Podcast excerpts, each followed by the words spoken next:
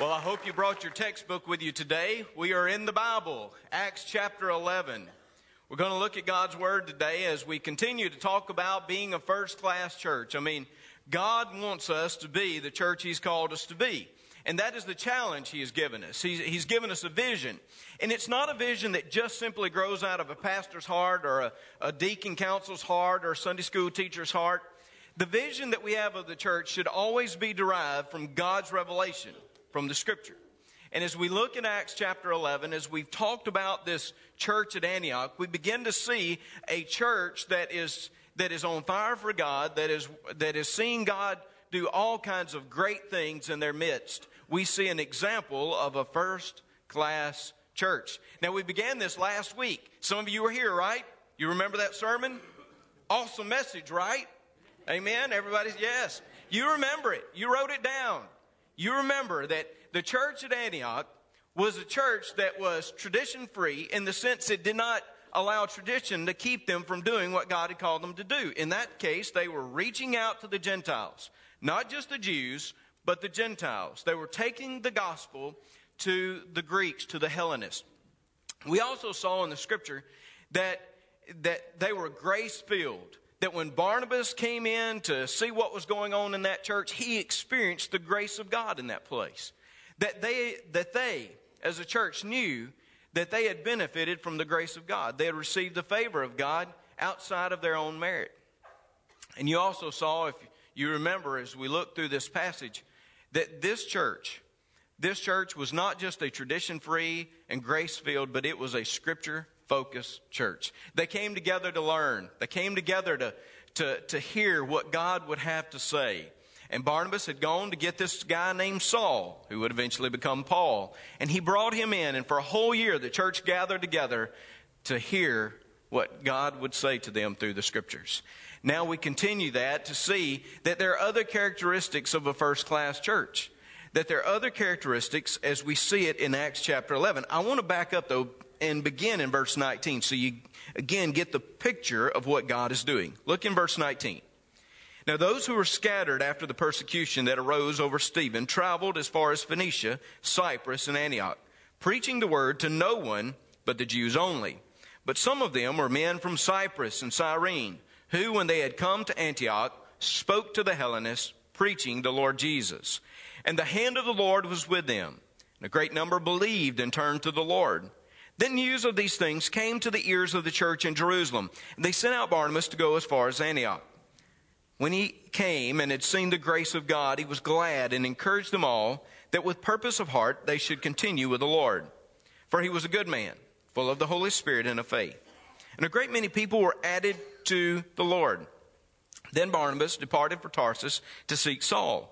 And when he had found him, he brought him to Antioch. And so it was for a whole year, as we mentioned, they assembled with the church and taught a great many people. Now, notice this. And the disciples were first called Christians in Antioch. It was at Antioch that they were first called Christians. This reminds me of the next characteristic of a first class church.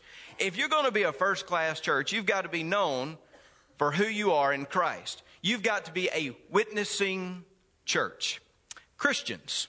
Now you can obviously see the root of that word. The root of the word is Christ. You are associated with Christ. That I-A-N-S that we see in the English, it is an ending. It is a translation. It's a transliteration really of that New Testament word which spoke about belonging or identifying with someone. We use that today, right? Let, us say uh, you're from Texas. Anybody from Texas here? You are what? Texans. Some of you, about four of you from Louisiana, right? You would say, what, what would you say, Louisianians? Something like that? And those of us who were born a little closer to heaven,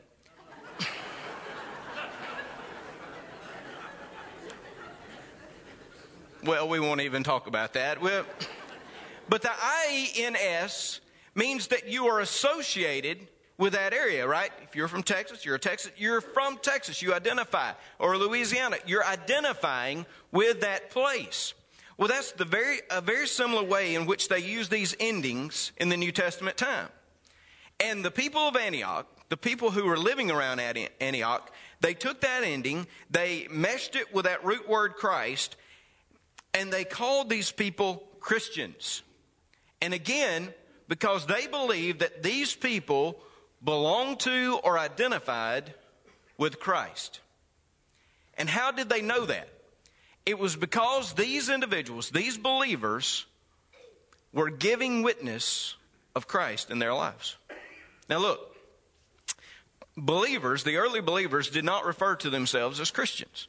The word Christian occurs three times in the scripture twice in the book of Acts, once over in 1 Peter. Almost always, it was used as a nickname. The people of Antioch, they were known for giving nicknames to people whether it was a Caesar that came through or some other leader, they would often give nicknames to people. So they gave the Christians this nickname, these believers, the nickname Christian. And it was actually meant to be derogatory, it was to demean them in some way. But think about it. What greater name could even be associated with us? With believers, but the name of Christ. They were called Christians. And people could tell who they were. They were giving a witness of Christ. They were giving it in their lifestyles, obviously, and they were giving it even in what they said. They were giving a witness of Christ. It is evident because it says in this passage that people were being added to the church or added to the Lord, that they were witnessing of Christ in their lifestyles. As so many other New Testament cities, the, the city of Antioch was a city that was known for its loose living. It was known for its um, moral laxity. And yet, somehow, the, the believers, as they were transformed by Christ, as they were sitting there learning of the scriptures, they were living a lifestyle that was ple- pleasing to Christ and different from the culture that was around them. Now, that's always part of the learning process. Now, again, I'm not a real educator. My wife has taught and before, and she's taught me a little bit about education. Many of you, you're you teach maybe at the schools here or at Tech or somewhere else, and and you know much more than I would ever know about education. But one thing that I have learned is that is that you have these stages of learning. You have maturity levels. L- let's say that we want to teach you just facts. Well, that's a very elementary type of learning. You've got to start there, right? But you just know facts. But as you grow in your learning, in your, you actually begin to learn how to take those facts and integrate them into your life, right? Right? So look, this is the same for us as a church. It's great for us to know the Bible stories. It's great for us to know the facts. It's great for us to know the doctrine. But God wants us to take what we know, apply it to our lives, and go out and live a godly lifestyle that would in turn bring a witness to others. And here you have the Christians, people that are associated with Christ in their lifestyle. A lot of us can talk the talk, but don't forget, God has called us to walk the walk. People would see Christ in our lives. When I was coming up, I always remembered the challenge of the preacher about that for some people, this would be the only Christ they might ever see, would be my lifestyle, my witness. And I wanted to bear witness in my lifestyle, in my actions, in my attitudes of Christ Jesus. They were identified with Christ. They were witnessing of Christ. But it wasn't just lifestyle.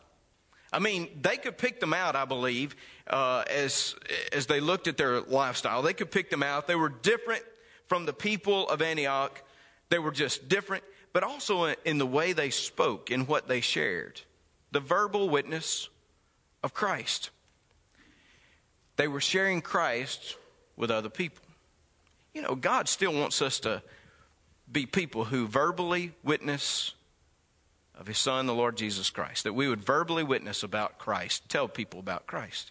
We should still do that. We tell the story. I had a Sunday school teacher one time.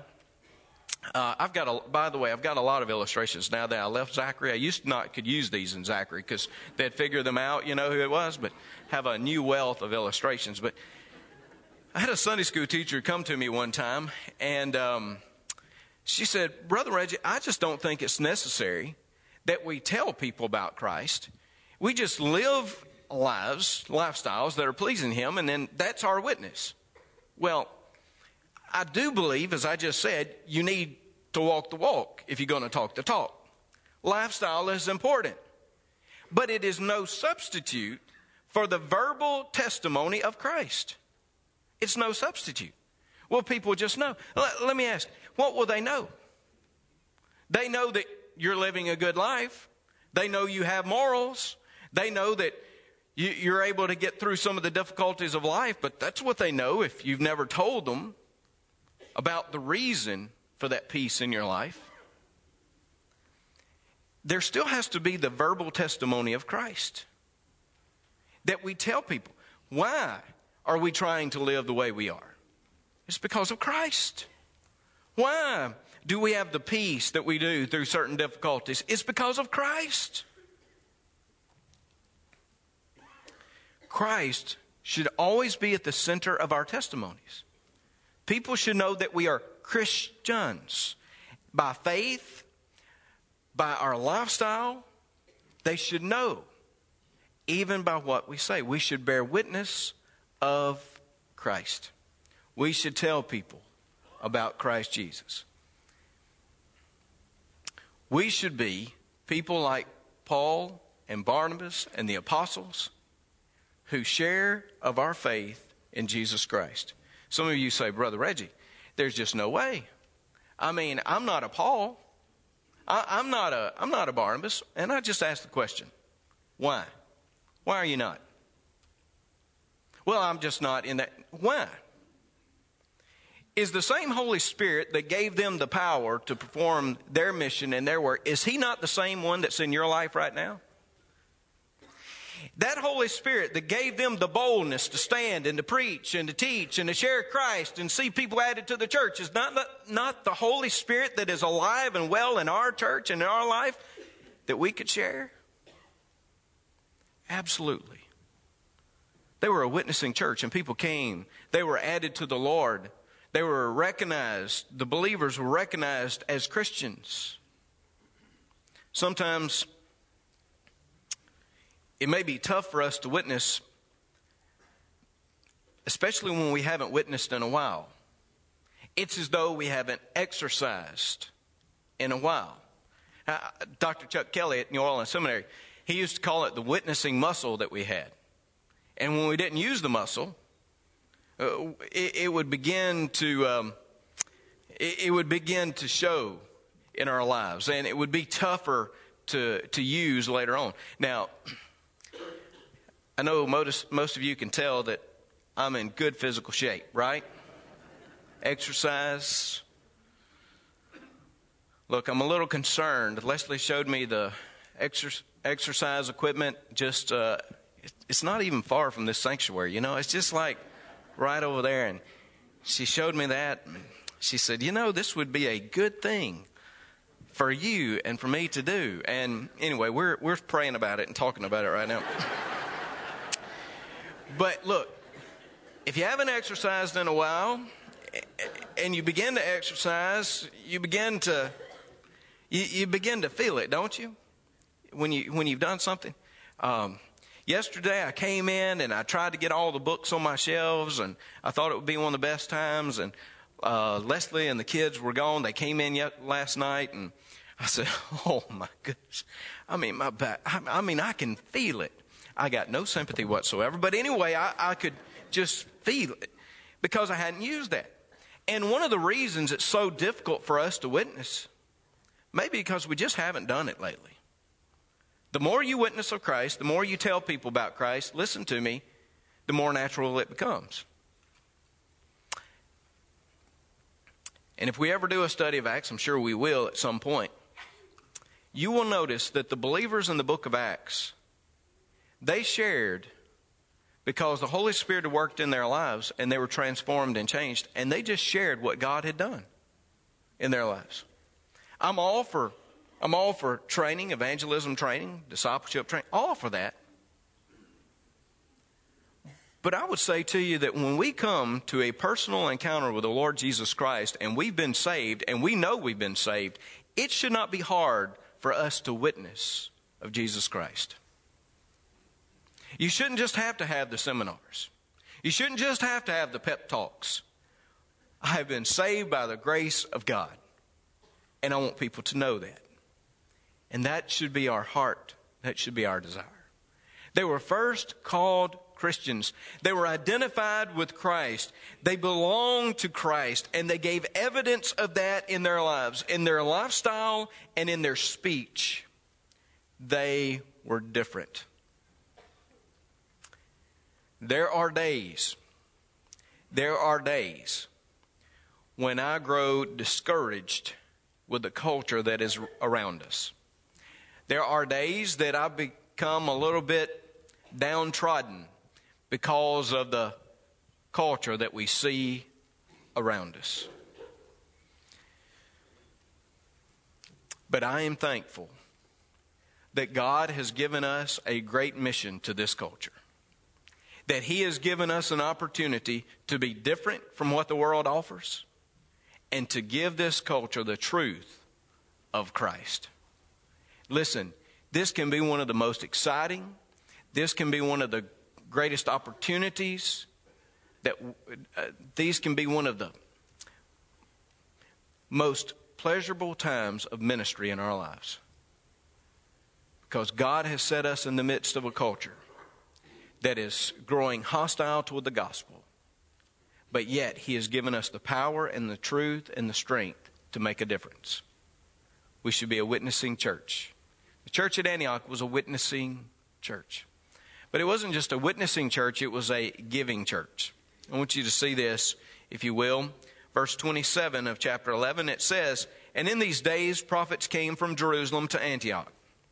And then one of them, named Agabus, stood up and showed by the Spirit that there was going to be a great famine throughout all the world, which also happened in the days of Claudius Caesar. And then the disciples, each according to his ability, determined to send relief to the brethren dwelling in Judea. This they also did and sent it to the elders by the hands of Barnabas and Saul. So these prophets came up. These were people that Yes, some of them had a vision of what was going on. Many of them were foretellers, but Agabus came up and he said, I want you to know that there's going to come a famine in Judea. Now, famines seem to be a regular occurrence in the Middle East. There were days when the crops would fail because of too little rain or even perhaps too much rain. And Agabus said, We need to get prepared.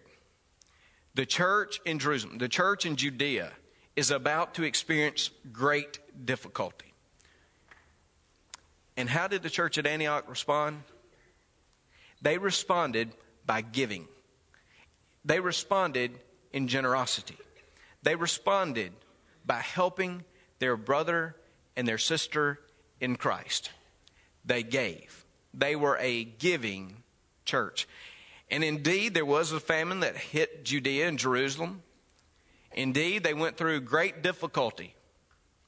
But they had brothers and sisters in Antioch who loved them and who gave. I am so thankful that God has put me a part of a giving church. I can tell already this is a giving church in so many different ways. I mean, John reminded us this morning that, that we have been able to give to the Lottie Moon Christmas offering, which I think is something we should make priority every year. Oh, and may I say this? When we are celebrating that, we ought to also be grateful and give thanks to God that He gave us enough resources to give that. Because you understand that everything that we have came from Him anyway. And all we're doing is just giving toward His mission and His work. So we're thankful that He's already just blessed us so that we could bless others. We're thankful for that. I've seen this church be a giving in these last few weeks in so many different ways. The love and the expressions that you've shown to us, we, are thankful for. Uh, as a matter of fact, one of the greatest things I got was under the Christmas tree in our um, uh, house here in Ruston when we moved up, or when we came up to stay. I walked in underneath the Christmas tree. There was a football helmet. It was blue, it was red, and yes, it had those coveted words, Ole Miss, on it. what a giving, giving church you are. Thankful for that. Again, no, one of the reasons I think I might have moved to Ruston is because blue and red we have in common, I believe, right? Not purple and gold, blue and red, all right? You're a giving church. You already, but God has called us to be a giving people and a giving church. The church at Antioch said, you know what? Our brothers and sisters down in Judea and Jerusalem, they need us. They need us to step up. And notice what it says each one gave according to his ability. Each one gave according to his ability. Look, when God looks at our lives, He doesn't call us to give things we don't have. He calls us to give what we have, what He has blessed us with. He, he is looking at each and every one of us that we would be faithful in our giving, that we would be a giving church, but not just to the ministries of the church, but that we would be giving as a church to others to help our brothers and sisters in Christ. And that hopefully the years to come, I look forward to really being there with you and challenging you and working with you as we try to meet the needs of people. We take the gospel to the nations and we see God just do a work around the world. I, I hope and pray that we would see that. So I'm all for going to the nations. Hear that up front. But as I study this passage and as I study the book of Acts in particular, we have, an, I think, a special responsibility to our brothers and sisters in Christ. Hey, look, I'm all for the nation. I'm, I'm, talking about, you'll hear me in this next year talk about Lottie Moon, and we'll talk about missions, and we'll talk about going, and we want to make sure we get the. But I believe our first priority as a church is that we take care of our brothers and sisters in Christ. If you look at the book of Acts, they took care of their brothers and sisters in Christ in particular, and they went forth then with a mission of Christ. So they were going to help their brothers and sisters. And I think this did something. Later on, it will, there will be another offering. Paul will go and take among the Gentile churches and again for Jerusalem. I think it does something for the church overall here. Because the church at Antioch is basically a Gentile church. It's a Gentile church. Church in Jerusalem is basically a Jewish church. From, in backgrounds, speaking about the background of each one. So think about the unity that you see here. The Gentile church, basically from a Gentile background, says we're going to help our brothers and sisters, even though they come from a Jewish background, we're going to help them through this. What do you think that did for the relationship of the churches? The unity that it brought, the love that it was demonstra- that was demonstrated. Winston Churchill said, "We make a living by what we get, but we make a life by what we give." And as a church, we make a life. We make a difference in the kingdom by what we give. The church at Antioch was a witnessing church, it was a giving church. And as you move to chapter 13, you see that this is a church that is a praying church, a praying, fasting church. See, Acts 12, you have this interlude of Herod and his violence to the church, his death. And then Acts 13 resumes the narrative of the church at Antioch. beginning in verse 1, it says, Now in the church that was at Antioch, there were certain prophets and teachers. Barnabas, of course, we've already met. Simeon, who was called Niger. Lucius of Cyrene. Manaen, who had been brought up with Herod the Tetrarch, perhaps had been in the court, uh, the royal courts themselves. And Saul, who we have met. As they ministered to the Lord and fasted, the Holy Spirit said, Now separate to me Barnabas and Saul for the work to which I have called them. Then, having fasted and prayed and laid hands on them, they sent them away.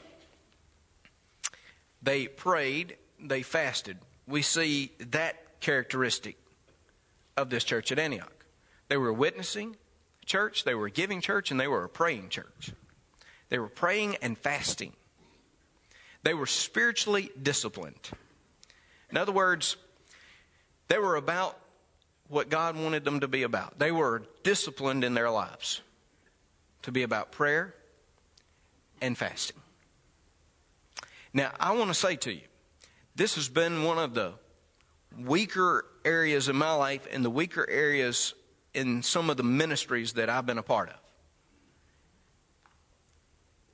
And I want to say that I pray that God would give us, and give me in particular, an even greater emphasis in my life upon prayer and fasting. Because we can't do anything without it. We can't afford not to pray. What does prayer do? What does fasting do? Prayer, of course, is calling out to God, communicating with God. Fasting is abstaining from uh, food for spiritual purposes, for, to focus us for a little while. What does it do? What, what do they both do? They, they remind us of our dependency upon God. When we pray, it is an act of our dependency. We fast, we are focusing upon who He is and that He is the focus of our lives, the center of our lives. Praying and fasting. Dependence. Look, because what I want to see, and I think what the church at Antioch wanted to see, and what they did see,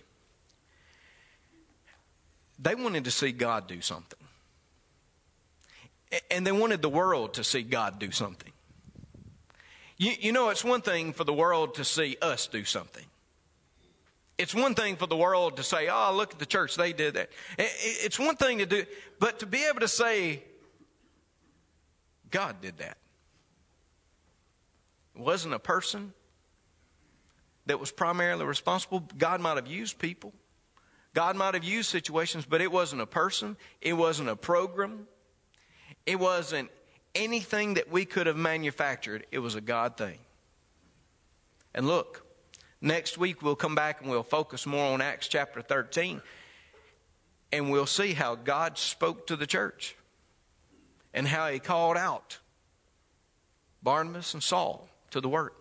Something that they could have never envisioned or done on their own, but God worked in their midst. But they were praying and they were fasting. They had set the the environment, they had set the atmosphere for God to do something in their lives. We pray that God would do something. Because as I was reading this week, as I was challenged by Pastor Ronnie Floyd and his words, as he spoke of prayer and fasting, he said that he was reminded that God could do more in a moment than he could do in his lifetime. I thought about that. God can do more in a moment than I can do in my lifetime. God can do more in a moment than you can ever think about doing in your lifetime. That's the reason we're dependent upon Him to see His work and to see His movement. And how do we express our dependency? by praying and fasting and seeking Him and seeing Him do a work in our lives. They were a praying and fasting church.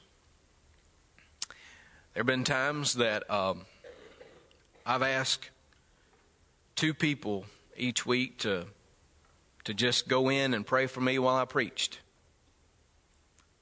while I preached, just because I believe that as God heard the prayers of his people, even while his pastor, his preacher was preaching, that God would honor those prayers.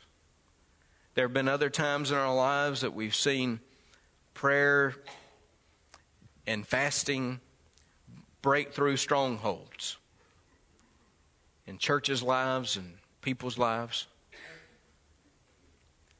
God has called us to be a praying and fasting church. And listen, it doesn't really matter your physical health or so many other things. You know, so many of us can still pray. I remember walking in to see Larry Jones one day. Larry had been a long time deacon at a church and that I served, and I'd gotten to know Larry and his wife. Larry was a quiet, short, uh, quiet kind of person. His wife did most of the talking. Some of you know about these kind of couples, right? Some of you are those kind of couples, right? Larry had developed a disease that began to affect him, his balance, his nervous system,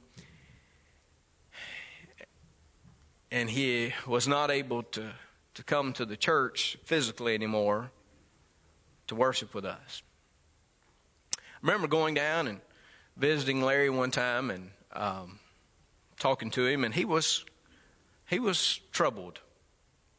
He didn't know what in the world he could do. You know, he was a deacon, and he had been so much uh, involved in the church's life, and he had helped the pastor before, and he couldn't.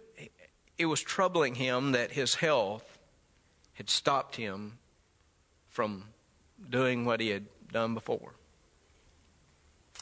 And he looked at me and he said, But I want you to know that I pray for you, Pastor.